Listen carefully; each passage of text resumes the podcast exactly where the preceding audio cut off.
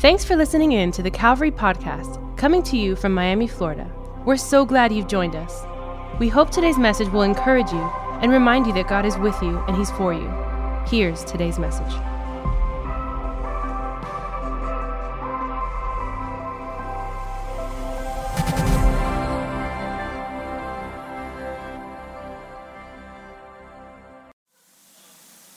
If you're taking notes today, this talk is called, What is God Like? I'd like to frame my talk, and then I'd like to pray and ask the Holy Spirit to speak to us today, and then we're going to get into it. The first thing I want to do is I want to take a look at some hard passages of Scripture.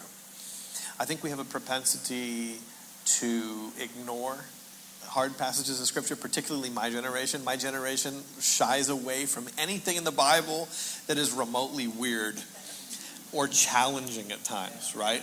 And so what I want to do is I want to look at the darkness of the Bible for a moment today. Number one. Number two, I think that sometimes we're afraid of tensions. We don't know what to do with tension in Scripture, where God, could be both holy and love, which is kind of what we're going to talk about today. What is God like? And we have a lot of spiritually immature people, particularly in my generation, because we throw out tension. And we sort of tear out passages of Scripture from our Bibles that disagree with our very narrow theology. And spiritually mature people are people that are able to understand the tensions in Scripture and not reject things in Scripture that might challenge them or seem difficult, difficult to understand. I mean, Peter literally said that Paul's writings were difficult to understand, but he didn't discredit them. He just said they're challenging to understand, and so you're going to, being a Christian isn't going to be easy. You're going to have to learn a little. It's going to be challenging, right? One of my professors in school, in Bible college, used to say all the time, truth is in tension. All truth is in tension. And he used the illustration of a pup tent. And you have ropes pulling on this side, and then you have ropes pulling on this side. But that tension keeps the tent up. Okay? And so a holistic biblical theology is a theology when bad things happen in your life, you're not shocked because you have a theology of suffering. You know what I mean? Instead of this, life is just a fairy tale. Yeah, well, Jesus said that, in this world you will have trouble. That's a promise that you can claim. You know what I'm saying? And so if you have a holistic theology that way, then you're not going to be shocked when that promise from Jesus shows up. In the form of a job loss or an illness or a death, you hearing me? So God wants us to be prepared and to understand and not to walk through life just kind of not knowing Him accurately and not understanding life. And there's some sort of paradoxical nature in tension as well where, as a child I knew that my dad was loving and also I was afraid of him. I was able to reconcile that tension. You know what I'm saying? If I knew my dad loved me, and I better not put my feet on the couch in front of him. You know what I'm saying? But all of a sudden, you're 21, and you can't reconcile the difference in God? You know what I mean? That God is loving, but don't put your feet on the couch in front of Him? Do you know what I'm saying? No, my generation has this idea that God is a desperate boyfriend. Right? That God is Enrique Iglesias. You can run, you can hide, you cannot escape my love. You know what I mean? God's like this stalker. No, God is not a desperate boyfriend, and you're not cute. You're a sinner. You're kind of gross. And He loves you in spite of that. You know what I'm saying? You're far worse than you think you are, and you're more loved than you'll ever know. And that's a tension, right? That's a wonderful tension of Christianity that should cause some spiritual maturity. Let's pray. Holy Spirit, help me And Holy Spirit, I'm thankful that you're here. And Holy Spirit, I ask you that you would speak through these scriptures that we read. You inspired the scriptures. All scripture is God-breathed. And Holy Spirit, I ask you that as we read these passages of scripture, you would do the work that only you can do, because we're just reading your words. We're thankful for that. In Jesus' name, amen. Okay.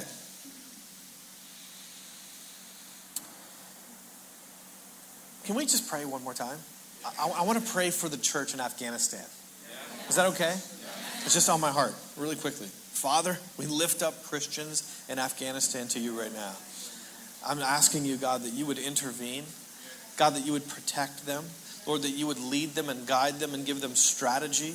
And Lord, that you would even protect them from people that want to hurt them, God, and do them harm. Father, would you send your angels and give them charge over them? In Jesus' name, we lift them up to you. Amen. Okay, I'm glad we did that. Okay, John 4:24. This is Jesus talking. And he says this: God is spirit, and those who worship him must worship in spirit and in truth. What Jesus means by God is spirit is not that God is a disembodied ghost. That's not, that God is somehow a bodiless wraith, and he's just, that God is a vibe. You know what I mean? Yeah, just vibes. I'm sending vibes to you. Yeah, vibes don't help anybody. God is a person. He has a mind. He has a will. He has a character. You hearing me? God is not a cosmic force. But God exists outside of what we know. God is spirit, and that's what Jesus means by God is spirit. As human beings, we're having this experience in time, space, and matter. Time, space, and matter. In quantum physics, time, space, and matter, they all exist together. They can't exist without each other. So, for example, like Stephen Hawking, who was a brilliant astrophysicist, etc., he was trying to locate the point where time, space, and matter began to exist, because the universe is expanding. And so they're saying, if the universe is expanding, then obviously it had a point of origin. And so that point of origin is what they call the Big Bang. It's what scientists call the Big Bang, right? And so the idea is simply whatever created time, space, and matter must exist outside of time, space, and matter. You hearing me? So as Christians, it's not a whatever, it's a whoever, right? So we know, obviously, we call God the Big Banger. Do you know what I'm saying? He's the one that got this party started. God exists outside of time, space, and matter, right? And so when Jesus says God is spirit, this is what he's trying to get after. He's trying to, look, God is outside of this experience, dude. In fact, God is embodied, right? Like we see in the book of Revelation, we see God has a physical, but whatever his physicality is, it is something much weightier than whatever you and I are experiencing right now. Okay? God is spirit. And he's, to use Wayne Grudem's words, a theologian, he is qualitatively other. He's qualitative. He's just something else, man. Now, God has put some of his qualitative other inside of you. It's called your human spirit. Right? You've got eternity in your heart. The spirit is eternal. God has created that. And that is the part that God speaks to, and that's the part that recognizes his working. Deep calls unto deep. You hearing me? Right? Like spirit to spirit. And so that's what we mean by spiritual experiences, that somehow the eternal in us is connecting to the eternal in him, right? The impossible in him is connecting to the impossible in us, okay? And Jesus is going, that's great, that's awesome, but Father is looking for somebody who will worship him in spirit, yeah, and in truth. And what Jesus means by that is God wants to be known accurately, and he wants to be worshipped accurately. He's given you a mind. He wants you to worship him with his mind and to know him accurately. To not think that you are in charge of everything and everything is on your terms, but God is right. God obviously communicates to our minds and to our beings, and he goes, this is who I am, and he communicates concepts like his holiness and his love and his justice and his mercies, that we can know what he is like so that we can worship him accurately. Now, I will never be able to know God exhaustively. Never. Right? Like there's just things about God that we're never going to know. Ever. Like when we get to heaven, we're not going to look up at him. Oh, I get it. You know what I mean? Like, totally, it makes sense now. Yeah, totally. Like, you were never born. You just have always been. Yeah, I get that. You know what I mean? No. That's going to blow your mind for eternity, and it will be cause for his glory and his praise eternally, right? He's just like, whoa, who is this guy? Right? I can't know him exhaustively, but I can know him accurately. I can know him accurately because of his words, his scriptures. So God is, see, the Bible is God's self-definition. It's his self-revelation. It's God going, look, I want you to worship me, and I want you to know me, but I need you to know me accurately, the way that I am, not in your projection of me, not in your manipulative illusion of me, where you're recreating yourself, essentially. I'm not you, I'm me. Right? That's why there's verses in the Bible like, his ways are a little higher. His thoughts are not your thoughts. You know, it's obviously, it should be obvious, but it needs to be said by the prophets to create some self-conscious. Hi, I'm God. Right, yeah. So my thoughts aren't your thouts. No, they're not. I think other ones. You know what I'm saying? I am a person, and I have preferences, and I have thoughts that are not yours. Let's keep moving. Revelation 4:8. And here I want to paint a picture of what God is like. Revelation 4:8. And the four living creatures, each of them with six wings, are full of eyes all around and within. Okay, they're weird-looking guys. And day and night, they never cease to say, and so they fly around God's throne with their wings, and their eyes are just googling God, like a tree full of owls. And day and night, and right now in heaven, they are doing this. They're circling his throne, and they're saying, holy, holy, holy is the Lord God Almighty. Holy, holy, holy is the Lord God Almighty. So when they're picking a word, a descriptor, to call God and to describe him accurately, they choose the word holy, right? Not love, love, love. That's the Fab Four, the Beatles. It's a different song. This is another Fab Four, the four living creatures, right? Now, in the Bible, over 400 times, from the book of Genesis to the book of Revelation, God is called holy, okay? In one passage in the New Testament, he's called love twice. In my generation, you'd think it would be the opposite, because that's what the theology feels like, is that God is this desperate boyfriend who's just pillows and flowers and chocolates and just obsessed with you because you're cute. And I call it Christian Buddhism. It's spirituality. It's I'm on a journey, and it's spirituality on my terms. Right? And you kind of get to create whatever that means to you. You know, like, and I could never serve a God who is like this. Right? Well, God's not like you. Doesn't think like you. So you can either have a relationship with him that's accurate, which is what the Father's looking for, or don't. But Christian Buddhism is not Christianity. You hearing me? Okay. God is holy. His holiness has to do with his absolute moral perfection. He is perfectly good, and he will never compromise. He is so committed to his holiness that he will not compromise it. And that's good for you and I. In fact, God's love flows from his holiness. His love is a holy love. Because he is morally perfect, he loves us, but he cannot be near sin. And so the story of the Old Testament and the New Testament is a God who is perfectly holy, that keeps on getting close to us, initiating relationship with us. Adam, Eve, where you at? We're naked. Oh, how did that happen? We sinned. You idiots. All right, I'm going to cover you. I'm going to cover you. We're going to still have a relationship. Let me cover you. You hear me? And he just keeps on getting close. Israel, I'm calling you out of Egypt. I want to be your God, and I'm going to bless you, and I want to be close to you. I want to travel with you. I want to open rivers for you and provide for you. But hey, I want to get close to you, but oh, not that close. I'm holy. You hear me? And then ultimately, the cross.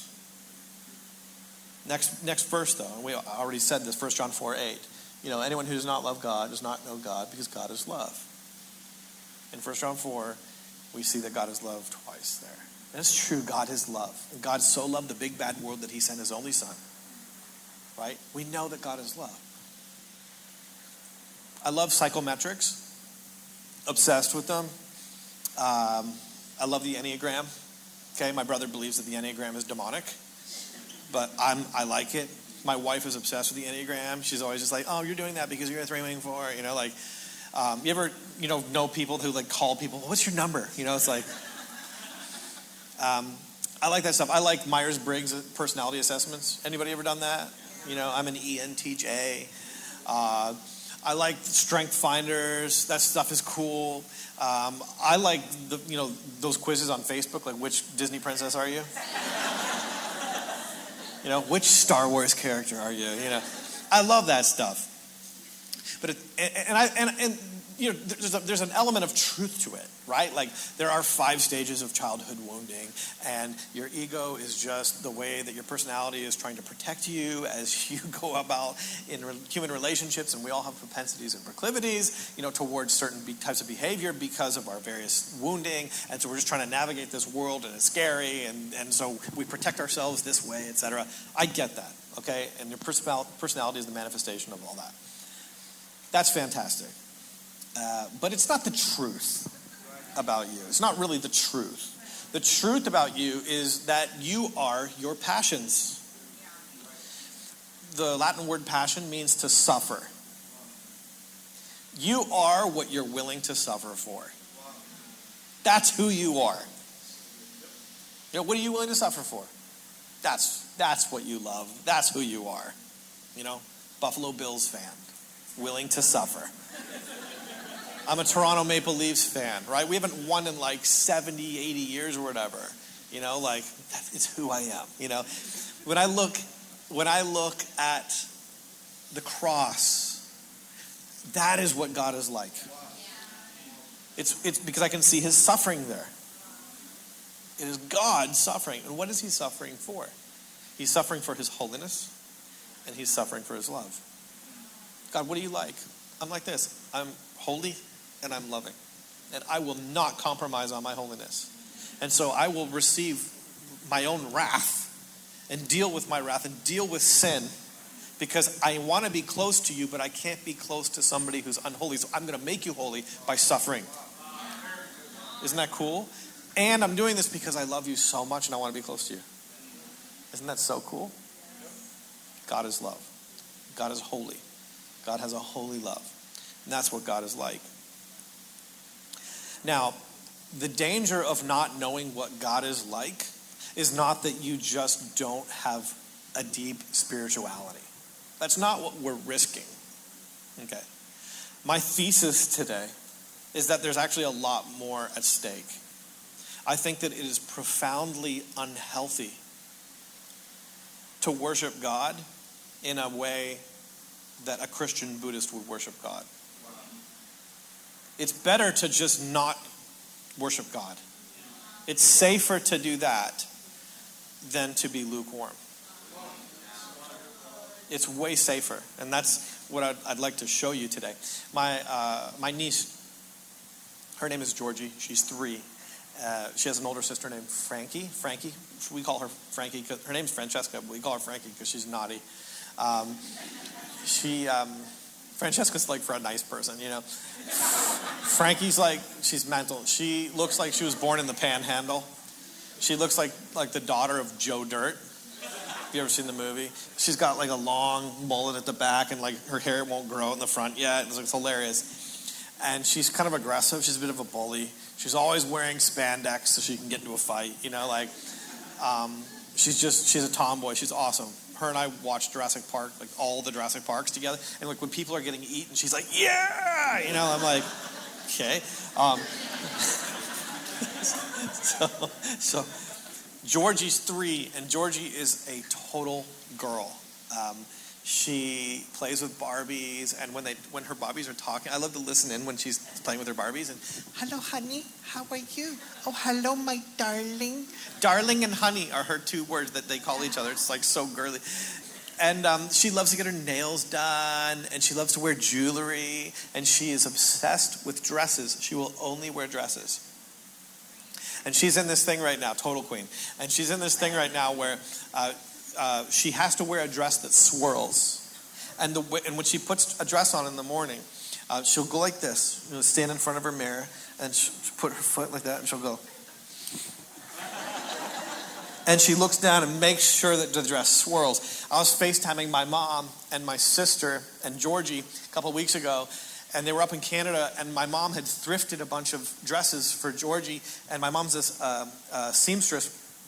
And so mom, you know, a bunch of them had pins in them, and so Georgie's, you know, swirling them, and my mom knows where to make them, you know, to cut them, whatever. And one, you know, had the pins in it, but the pins were too low. And so Georgie puts the dress on, and, you know, she's like this, and I'm FaceTime, and we're watching, and she tries to make it swirl, and it wouldn't swirl, and she started to bawl her eyes out. Bawling her eyes out, and so we had to get the dress off of her and put another dress on her that swirls, and you know.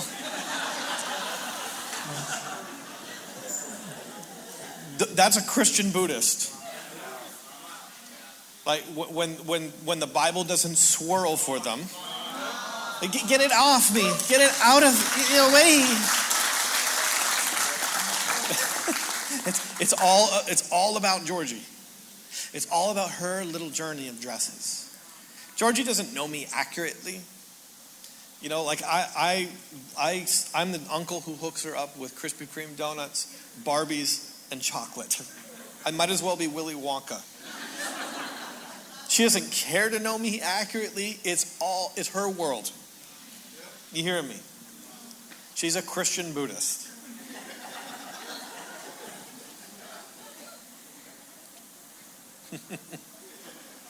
You know, and all of her behavior, her bad behavior, you know, it's kind of celebrated at this point. You know what I mean? Like, oh, look at, she's being rude. Oh, you know, oh, I'm cute. You know, no matter what I do, that's just not reality. She just doesn't realize that we tolerate it because she's 3. You know what I'm saying? And there's stages of our spiritual development that God's just like, that's. You know, okay, it's annoying, but I'll let it slide. You hearing me? But that's not going to be how it is, because I want you to grow into maturity, into manhood, into womanhood.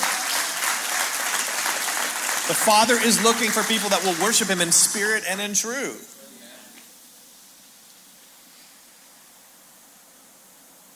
So, let's look at my thesis. We're going to look at the darkness here. We're going to look at some passages of Scripture that might be troubling for you, but just sit, relax, and I promise it's going to end on a good note. Okay? Here we go. Genesis 4. We're going to start at the first worship service in the Bible, okay, which ends in disaster. In the course of time, Cain brought Cain is the first Christian Buddhist. In the course of time, Cain brought to the Lord an offering of the fruit of the ground. And Abel also brought of the firstborn, okay, of his flock, the first thing that came from his flock, the best, and of their fat portions, which is ancient Near Eastern speak for the good stuff, okay? Not just like, there's this repetitive theme in the New Testament where God's like, don't bring lame animals to me. Make sure that there's salt in your offerings. You know, like when you give me a grain offering, make sure there's salt in there. You know what I mean? Like that somebody would eat it. Don't give me something that you wouldn't even eat. You hearing me? There better be salt in this covenant. It's a covenant of salt because I'm going to give you flavor, baby. But I'm expecting that back. You hear me? Okay. And the Lord had regard for Abel and his offering, of course, because Abel is obviously present in this offering. And he's going, God, I want to give you something awesome and something good, something that I would want to get. But for Cain and his offering, he had no regard. So Cain was very angry because he was a Christian Buddhist, and his face fell, and because the dress wouldn't swirl. The Lord said to Cain, why are you angry? And why has your face fallen? You know, you're pouting, you know. If you do well, will you not be accepted? And if you do not do well, sin is crouching at the door. Its desire is contrary to you, but you must rule over it. As in, like, get your life together, bro. Like, it's not all about you. And that's a sin to de-center God and center yourself. That, in fact, that's the root of sin, is not recognize God as creator. Romans chapter 1. What was the root of all of the sin? They exchanged the truth about God for a lie and served the creature rather than the created. Right. Cain spoke to Abel, his brother, and when they were in the field, Cain rose up against his brother Abel and killed him. First worship service, a dude dies. Right? Failure at the altar, death in the field. Okay. Next passage. Leviticus 10. We got another pair of brothers, Nadab and Abihu. It's their first day of being priests. The blood of ordination is drying on their right ear and their right thumb and their right big toe. And first day on the job, and they grab their censers and they offer to the Lord unauthorized fire before the Lord, which he had not commanded them. So they presume, assume, and speculate upon what God wants and how they can act around him and be around him as priests, right? And fire came up from before the Lord and consumed them and made them Chick-fil-A. Right? And they died before the Lord. Okay, next passage. You got David. David's a good guy. Great intentions. He wants to bring the Ark of the Covenant back into Israel. The Ark of the Covenant is God's resting place. It's an important box. It's overladen with gold. And there's the two cherubim there. And wherever the Ark is, you know, God is there. And David wants the presence of God because he loves God. He wants the Ark to be in their midst and da-da-da-da-da. So David's bringing the house, the Ark back into... That was recaptured by the Philistines, and David and all the house of Israel were celebrating before the Lord, and they got the songs, and they got the electric guitars and drums, and when they came to the threshing floor of Nacon, Uzzah, who was a priest, put out his hand to the ark of God and took hold of it, for the oxen stumbled. Okay, so Uzzah's a bad priest. The reason he's a bad priest is because he knows how the ark of God is supposed to be carried, with exactly the way that God has prescribed it. And the way that God's prescribed it is with dignity and respect. This dude thought it would be a good idea to put it in the equivalent of a old flatbed truck, like a Ford F-150. You have to just back that up, George. Yeah, we're going to put this ark on the back. You know, like, dude, I wouldn't even put a TV that I cared about in the back of a Ford F-150. You know what I'm saying? Much less a golden box with God's presence. It was like, you know what I mean? Like, hello. Right? And God's just like, you guys are completely disrespecting me. This is insanity. And so the ark, the oxen stumble, and Uzzah's like, uh-oh, you know, one of the cords is breaking, you know, like, tries to stop it, and God's just like, sorry, dude. This is ridiculous. This is redonkulous. I'm God. Are you kidding me? All right, next passage. This is a little bit later. David summoned the priests Zadok and Abiathar and the Levites and said to them, you are the heads of the fathers' houses of the Levites. Consecrate yourselves, you and your brothers, so that you may bring up the ark of the Lord, the God of Israel, to the place that I have prepared for it. Because you did not carry it the first time. The Lord our God broke out against us because we did not seek him according to the rule. And so what these guys end up doing is they end up carrying the ark of God. The Levites carried the ark of God on their shoulders with poles, as Moses had commanded. Watch this. According to the word of the Lord. So, hey, like, I'm a person. I have preferences. You know, if you had a dignitary here, you would at least have a green room for them and maybe carry them around. Like, I'm a king. I deserve a bit of respect. Show some self-consciousness. Right? Show a bit of humility. Instead, you assume, you presume, and speculate, and you expect there to be blessing in life? No, the opposite's going to happen. Yikes. It gets worse. Next passage. The next passage in Chronicles. This is Uzziah. Uzziah is a king in Jerusalem. And this is the Uzziah that we read about in the opening chapters of the book of Isaiah. Isaiah is this prophet. And it says, in the year that Uzziah died, I saw the Lord seated on his throne, exalted, and the train of his robe filled the temple with glory, right? Isaiah sees God, and he hits the deck, and he's like, oh boy, you know, this is bad. I'm unholy. And God's like, sweet. I love that you're showing some self-consciousness. And, you know, and God's like, you want to help me? And he's like, no, I don't want to help you because I'm a man with a potty mouth. And God's like, cool. And he sends an angel that takes a coal from the altar and touches Isaiah's lips and cleanses his lips. Right? So Isaiah admits that, hey, I'm unholy. And God's like, you're good. You're actually holy. I just need you to show some self-conscious, some humility. You hear me? Just recognize the difference between who I am and who you are. That's sweet. You know, pound it. Fist bump.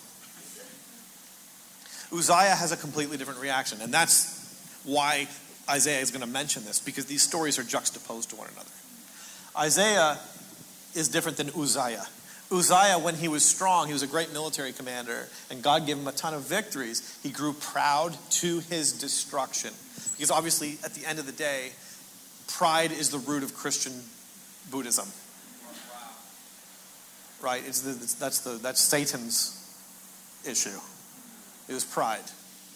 Right, Satan is on a spiritual journey.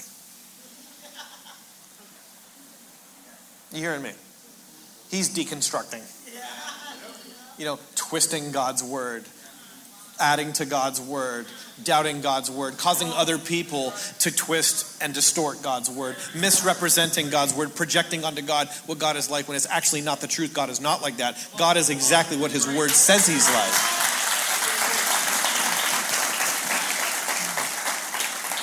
It's okay to have doubts. It's okay to get better. You know what a great word for getting better theology is? Learning. You hearing me? We're all doing that. We all want to be better at understanding the Word of God. And it's okay to have questions. Jesus wasn't intimidated by Thomas's doubts. Okay? But there's a difference between passive doubt and active unbelief. Huge difference. Uzziah, when he got strong, he grew proud to his destruction, for he was unfaithful to the Lord his God and entered the temple of the Lord to burn incense on the altar of incense. But Azariah the priest went in after him with 80 priests of the Lord who were men of valor, and they withstood King Uzziah and said to him, it is not for you, Uzziah, to burn incense to the Lord, but for the priests, the sons of Aaron, who are consecrated to burn incense. Go out of the sanctuary, for you have done wrong, and it will bring you no honor from the Lord God. Then Uzziah was angry. Now he had a censer in his hand to burn incense. And when he became angry with the priests, leprosy broke out on his forehead in the presence of the priests in the house of the Lord by the altar of incense. And Azariah the chief priest and all the priests looked at him, and behold, he was leprous in his forehead. And they rushed him out quickly, and he himself hurried to go out, because the Lord had struck him. And King Uzziah was a leper for the day to the day of his death. And being a leper, lived in a separate house, for he was excluded from the house of the Lord.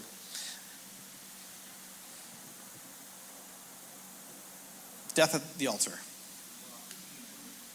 Assume, presume, speculate from pride. I can do whatever I want. No, yeah, you kind of can't.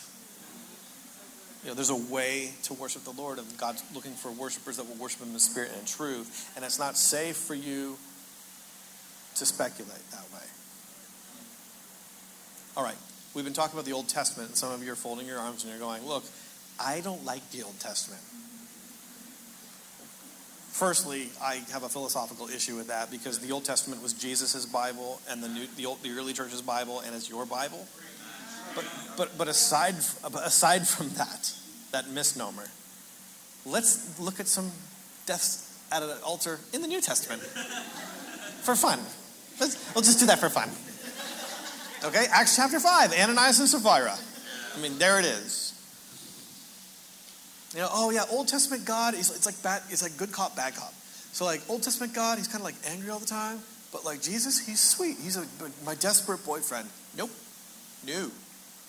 No, Acts chapter 5, no, they're dropping like flies. These people come to church and they lie to the Holy Spirit. And Ananias drops dead, and then a couple hours later, his wife drops dead. Death at a worship service.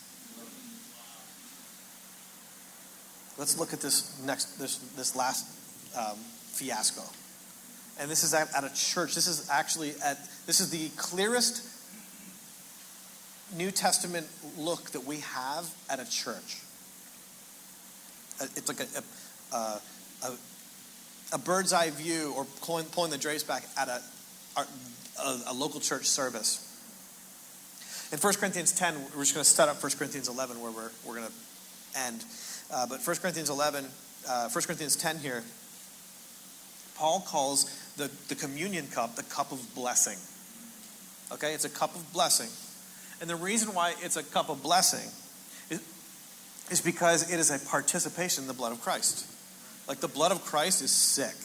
It cleanses you from all unrighteousness, right? Like it's healing. There's life in the blood, right? It's powerful. The blood, the wonder-working power in the blood, right? And then the bread is amazing because it is a participation in the body of Christ, all right? Just go back to that verse really quickly. 1 Corinthians 10, there we go. It's a participation in the body of Christ, the bread that we break, okay? So when you are eating and drinking the Eucharist, the communion, you are eating and drinking spiritual and physical blessing into your life, right? Because our spiritual experience is we worship. It's physical. It's holistic. It's fully integrated. You hearing me? It's a fully integrated experience. If it wasn't, then we wouldn't do good works. You know what I'm saying? Like there wouldn't be any sort of ethic or morality. No, it's full integration.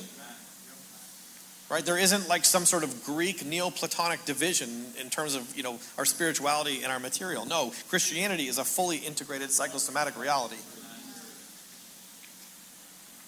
Okay, 1 Corinthians 11. Paul opens up this passage and he says, "You're the worst church ever." He says he says it's worse when you gather. Imagine that. I've never been to a church where it was worse. This church was worse. And we'll see in a moment why it's worse. It's worse because people are... The cup of blessing is turning into something else. Okay? Watch this. When you come together, it's not the Lord's Supper that you eat. No, because it was the Lord's Supper, there would be life spiritually and physically. Okay? For in eating, each one goes ahead with his own meal. One goes hungry and another gets drunk. Getting drunk at church, that's a new one. Okay. So, early church looked like this. People didn't have a huge gathering, and so they would gather at somebody's house, and they'd have a potluck. The potluck was called the love feast.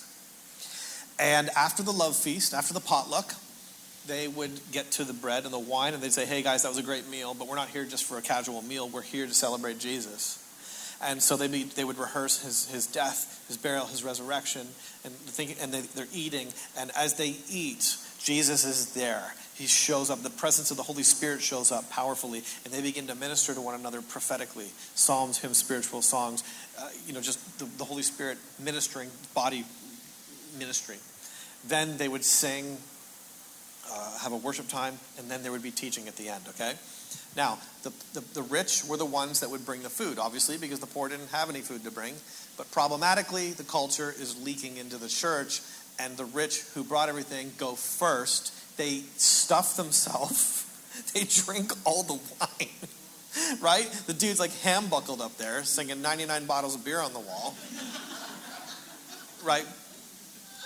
And so Paul goes, "What? Right? Like, imagine pastoring a church like that. That's awesome. What? like, do you not have houses to eat and drink in? As in, you want to do that? You want to go Super Bowl Sunday? Do that at home. You know what I'm saying? There's a time and a place for Super Bowl Sunday. It's not here, you know?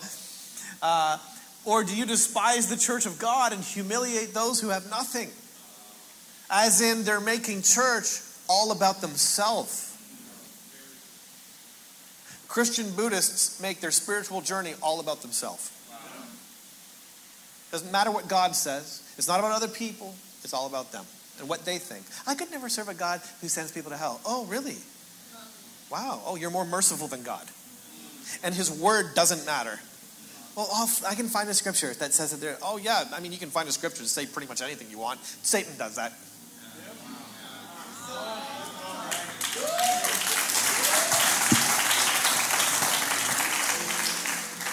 Right, Satan quoted scripture to Jesus 3 times out of context. Jesus quoted scripture back to Satan 3 times in context. It's God's word when it's in context. It's your words when you're manipulating it, twisting it for your own purposes, to satisfy your cultural inclinations, right? You've been formed. You know, I could never worship a God because, you know, it's not popular. Because it just seems wrong. Well, what do we? You're 21. How do you know what's right? How are you now the judge of the God Almighty, creator of heaven and earth? You're 21, dude. Show a little humility. Maybe when you're reading scripture and something bothers you, assume that God is right and you're wrong.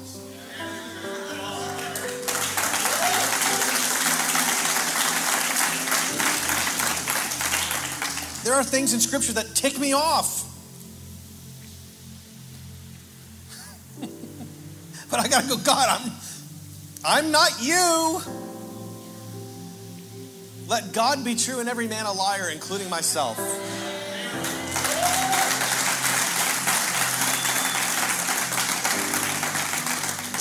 And I have to trust that you care about me. And what you say in here, it's good. And it's for my good. I gotta trust your heart. And trust that what you've written here is for my good. You care about my human flourishing. You're not trying to frustrate me. You're trying to bless me. You know me better than I know myself. I don't know what's good for me. You know what's good for me.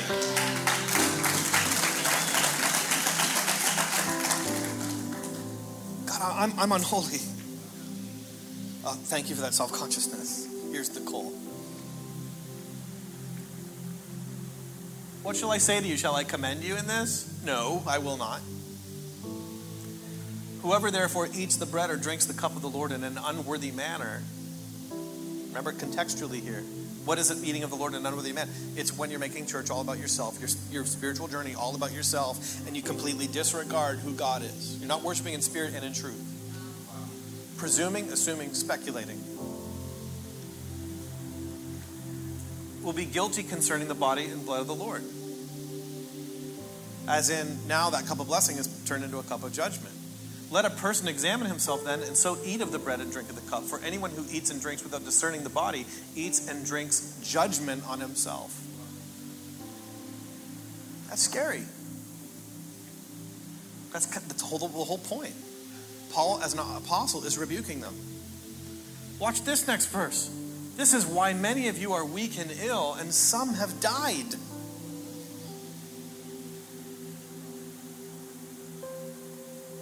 But if we judged ourselves truly, as in the way Isaiah did, Isaiah judged himself. Ooh, I'm unholy. Then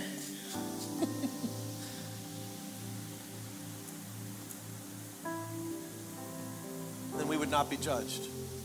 But when we are judged by the Lord, we are disciplined so that we may not be condemned along with the world. So there's different judgment in the church. For example, Ananias and Sapphira, I don't believe that they went to hell, condemned with the world. God was just, their parent, and he judged them. So there's condemnation in judgment, and then there's discipline, and there's retributive justice, and then there's restorative justice. And so Ananias and Sapphira, even though they died, it was kind of like God going, yeah, that's not going to work. Time out. Do you know what I'm saying?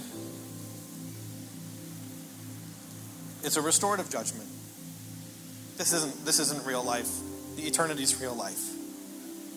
In light of that, we need to understand the justice of God and the judgment of God. But God is a perfect judge. He judges perfectly. He's more merciful than anybody on the planet. And when he makes a judgment call, it's perfect. He is absolutely vindicated, and we can know that because he's absolutely holy. And his holiness is about his absolute moral perfection. This next passage, Hebrews 12. So this is the posture that we need to have. I'm going to end with this passage. This is the posture that we need to have. The posture that we need when we come to church is, let us be grateful for receiving a kingdom that cannot be shaken. As in, God, thank you. Lord, thank you. I do not deserve to be here. I do not deserve to be here. I am unholy. Now, I have been sanctified by the blood of Jesus. I have been brought, you who are afar, have been brought close by his blood. Lord, I thank you for a righteousness that's not my own. Lord, I thank you that you've brought me, and you've counted me worthy. And Lord, I thank you that you're the one who began the good work in me, and you're the one who's going to finish that good work in me, and you're going to perfect that which concerns me, and you know all of my problems, and you still love me, and you're working on me graciously and continually. And Lord, I yield to that work, but I'm just so grateful. There's this moment in the Mass. Any ex-Catholics here? Any? There's like 5 of you? Come on, there's more ex-Catholics than that. Okay. Y'all maybe remember in the Mass, I'm Catholic family, like my parents, I know all about Catholicism. And there's this beautiful part in the Mass, I absolutely love it. The priest has the Eucharist, and the whole church repeats with him, Lord, I'm not worthy that you should enter my home. It's a gospel reading. Lord, I'm not worthy that you should enter my home. You're holding the bread. Only say the word, and your servant will be healed. That's the perfect posture. God, I'm not worthy that you should enter my home. As in, I'm not some cute, you love me because I'm cute. Like, God's love is sentimentality. It is not. God's love is holy. And he loves you, like I said in the beginning, you're worse than you think, but you're more loved than you can ever imagine. And so his love is not sentimentality, but his love is it's fixed. It's a fixed reality that in spite of your worst, while we were still sinners, Christ died for the ungodly. So our response to that love is, Lord, I am unholy. It's a response to reality. It's truth. Lord, I'm just grateful. Thank you for saving me. And let's offer up to God acceptable worship. Worship that's acceptable to him. Worship that is truthful. Worship that he's asked for. Not something that you're mailing in, something that you don't, giving him things that you don't care about. It's always Isaacs that go up the mountain. Isaac, the son of promise, the one that Abraham had been waiting for forever, he doesn't ask for Ishmael. The side project. He asks for the main project. God always asks for, bring Isaac up. That's what I care about. Yeah, I know. That's why I'm asking for it. Acceptable worship. With reverence and awe. Why reverence and awe? Because God's a consuming fire. And this needs to temper our theology of God's love and grace. Is God love? Yes. You don't need the New Testament for that. Just read Psalm 103. He's slow to anger, abounding in steadfast love and mercy. As far as the east is from the west, so far as he removed my transgression from me. He won't always chide. His anger is but a moment. His favor is a lifetime. That's who God is. But he's holy. And he's a king. And I need to reverence him. And reverence doesn't mean take your hat off in church. It means, God, I tremble at your word. And I respect you, and I honor you. I'm not scared of fire. I've never been scared of fire because I respect fire. my dad told me about fire. You know, he's like, if you touch it, it'll burn you. Yeah, if you touch, don't mess with it, don't play with it, respect it. And so I'm not scared of it because I respect it. In the same way, you don't need to be scared of God. Some of you are, maybe if you're getting the wrong impression of this message isn't about being scared of God because sometimes he kills people. That's not the takeaway today. The takeaway is that we serve a holy God who's a consuming fire, and he's safe. So there's benefits of the fire. There's benefits of his warmth and his light and his power. You hearing me? But you need to respect and reverence and awe. And that is worshiping him in spirit and in truth. Let me pray for you. Father, I thank you for your word. I thank you for your word, Lord. Thank you for your word. Father, we love your word. We tremble at your word. We're not scared of you because you don't want us to be scared of you. You're our Father. But as a good father, even our earthly fathers, we recognize that tension of, you love us and we're a little scared. In that sense. God, I ask you that our church and our churches and our generation would recover this truth, that we would recover reverence and awe. Lord, that we would be people who put your word first. God, I ask you that you'd forgive us if there's been places in our life where we've been making Christianity, serving you, all about us, all on our terms, all about what we can get out of it. Lord, forgive us for being people who are just trying to hit you up for Krispy Kreme, or projecting onto you, that you're this way or that way, and even in some ways misrepresenting what you're really like to the world. Forgive us, Lord. Thank you that you're patient with us. And we follow you so imperfectly. We follow you so imperfectly. And you're okay with that. But you're just looking for humility. You're just looking for people who know, I'm not you. I'm unholy. And I need you, God. Lord, we need the cup of blessing. We need your grace into our life. We need, I just feel moved right now to pray for anybody who's sick. Anybody who's sick right now. Because you're in the presence of Jesus. And, Jesus was wounded for our transgressions, and by his stripes we're healed. If you're sick today, why don't you just lift your hand to the Lord and go, I'm sick, and I just need to receive a touch from Jesus. Father, I thank you right now. You're not lifting your hand to me, you're lifting it to the Lord, just to receive. Just kind of make like a hand to receive. God, we receive your healing right now. Father, we thank you for your presence. We're here. We're thankful, Jesus, that you're here to heal right now. We thank you, Lord. We receive it. If you need some forgiveness, I'm not going to ask you to put your hand up. But if you need the mercy of God in your life right now, receive it right now. Just go, God, I'm a sinner, and I need your mercy.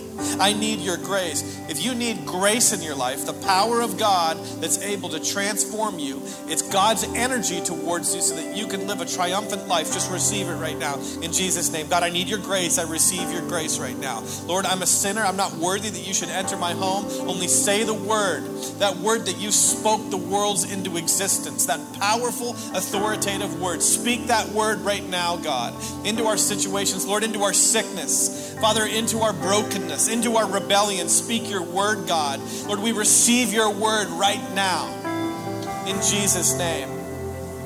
Father, we thank you that there's provision in the blood of Jesus. We thank you that there's provision at the cross right now for the things that we have need of, God.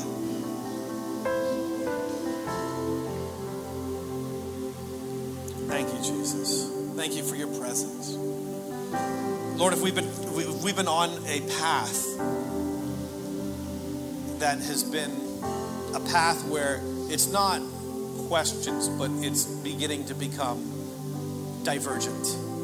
And it's beginning to become self-centered. And it's not guided by your word. It's guided by our own earthly desires. We're basically trying to create a religion in which all of the parts of us fit.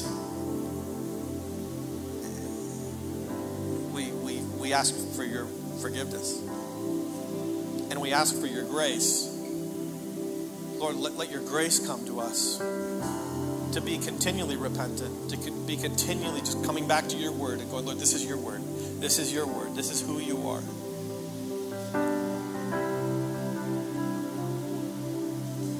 Thank you, Jesus. Is there somebody here with like a right knee problem? A right knee problem.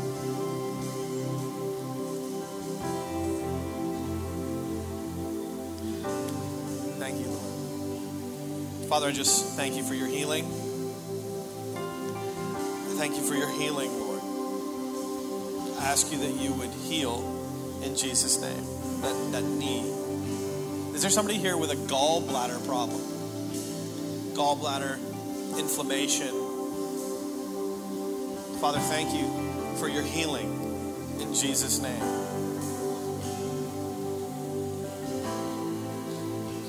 Thank you, Jesus.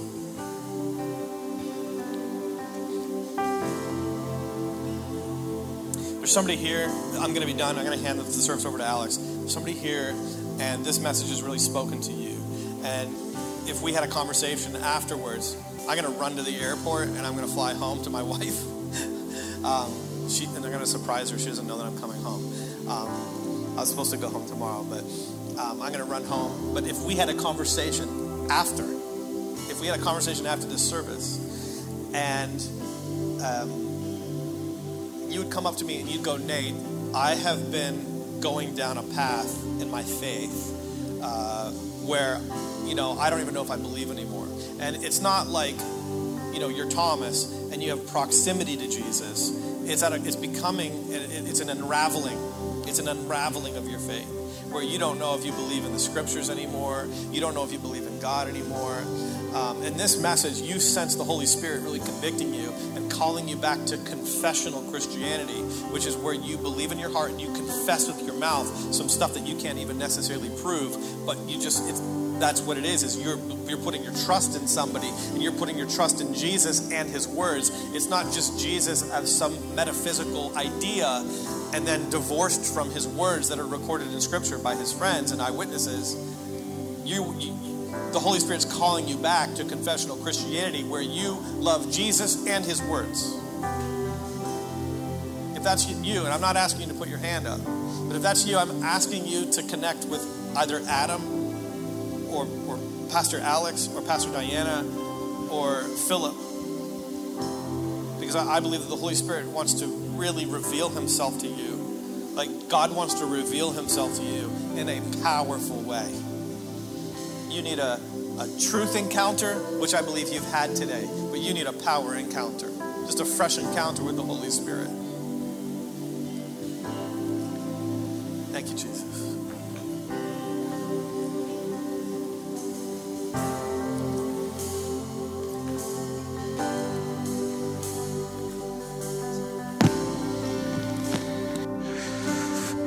Church, why don't we stand up? Why don't we stand up and worship together? Come on, all to Jesus I surrender. All to him I freely give. Thank you for your mercy.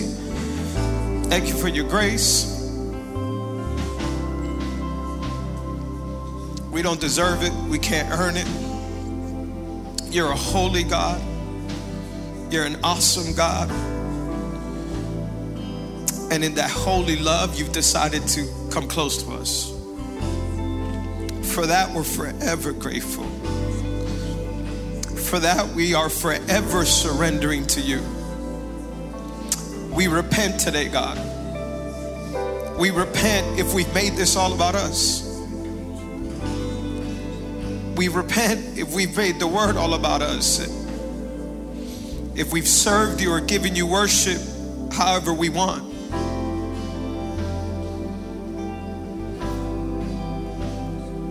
We want to give you the best because you deserve the best.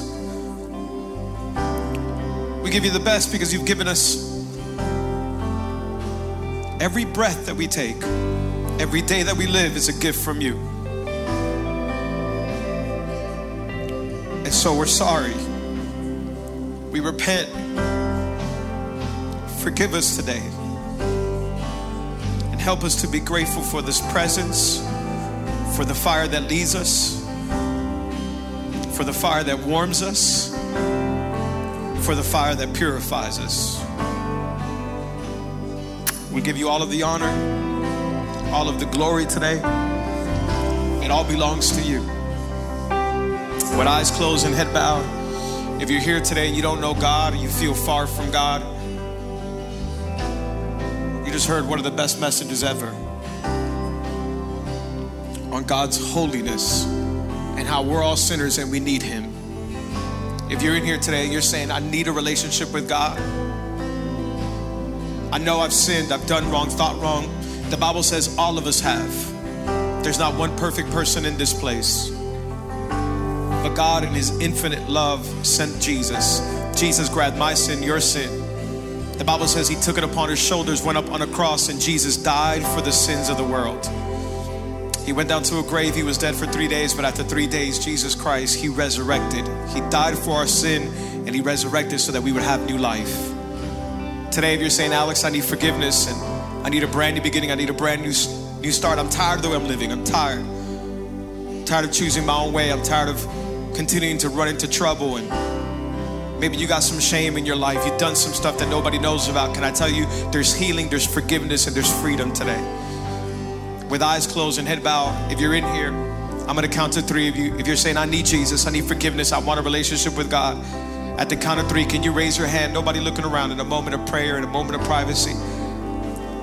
At the count of three, you raise it up. I just want to see who I'm praying for. Then you can put it right back down. 1, 2, 3. Raise your hand. Wherever you're at, raise your hand. God bless you. God bless you. God bless you. God bless you. God bless you. Amazing. God bless you. Awesome. You can put your hands back down. I'm going to say a simple prayer. This prayer doesn't save anybody as far as because I said it, but it's putting our faith and our trust in Jesus.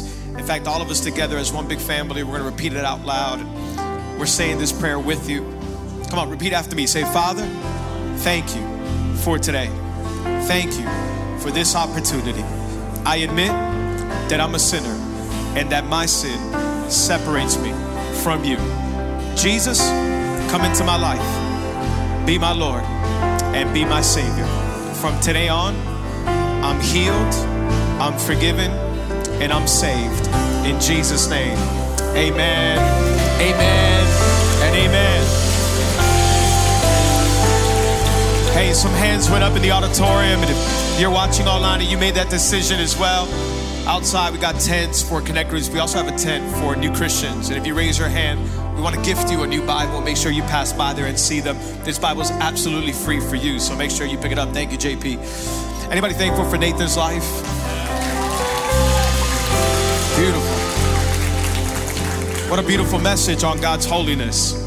Kind of wild. You can look at some dark scripture and then appreciate God so much more. His mercy and his grace. What a gift. He's anointed. Can you pray for him? Can we commit to pray for him and his wife? What he's taken on is huge. Subscribe to Theos University. It's the best Bible college online. It's just phenomenal. And it's super cheap. He's made it available. I love that he wants to teach scripture to this young generation. I love his reverence of scripture. I love his awe of scripture. And I love how he doesn't cut corners with it. And I think we need that back because God is a consuming fire. And so we thank God for Nathan's life. Next week, we start the book of Acts. It's going to be awesome, and I can't wait. Bring somebody with you. It's going to be awesome. I think, can we sing that song again? All to Jesus, I surrender. Love you, church. Pray you have an incredible Sunday. Let's leave out of here worshiping. Jesus, we love you. Jesus, we give you all the glory, all the honor. Thank you for your sacrifice on the cross. Thank you for your grace. Thank you for your mercy. Thank you for your love. Hallelujah. To you be all the glory. To you we surrender our lives. For you we will live. For you, God, will serve you all the days of our life. We love you. We thank you. In Jesus' name, amen. Come on, all to Jesus, I surrender.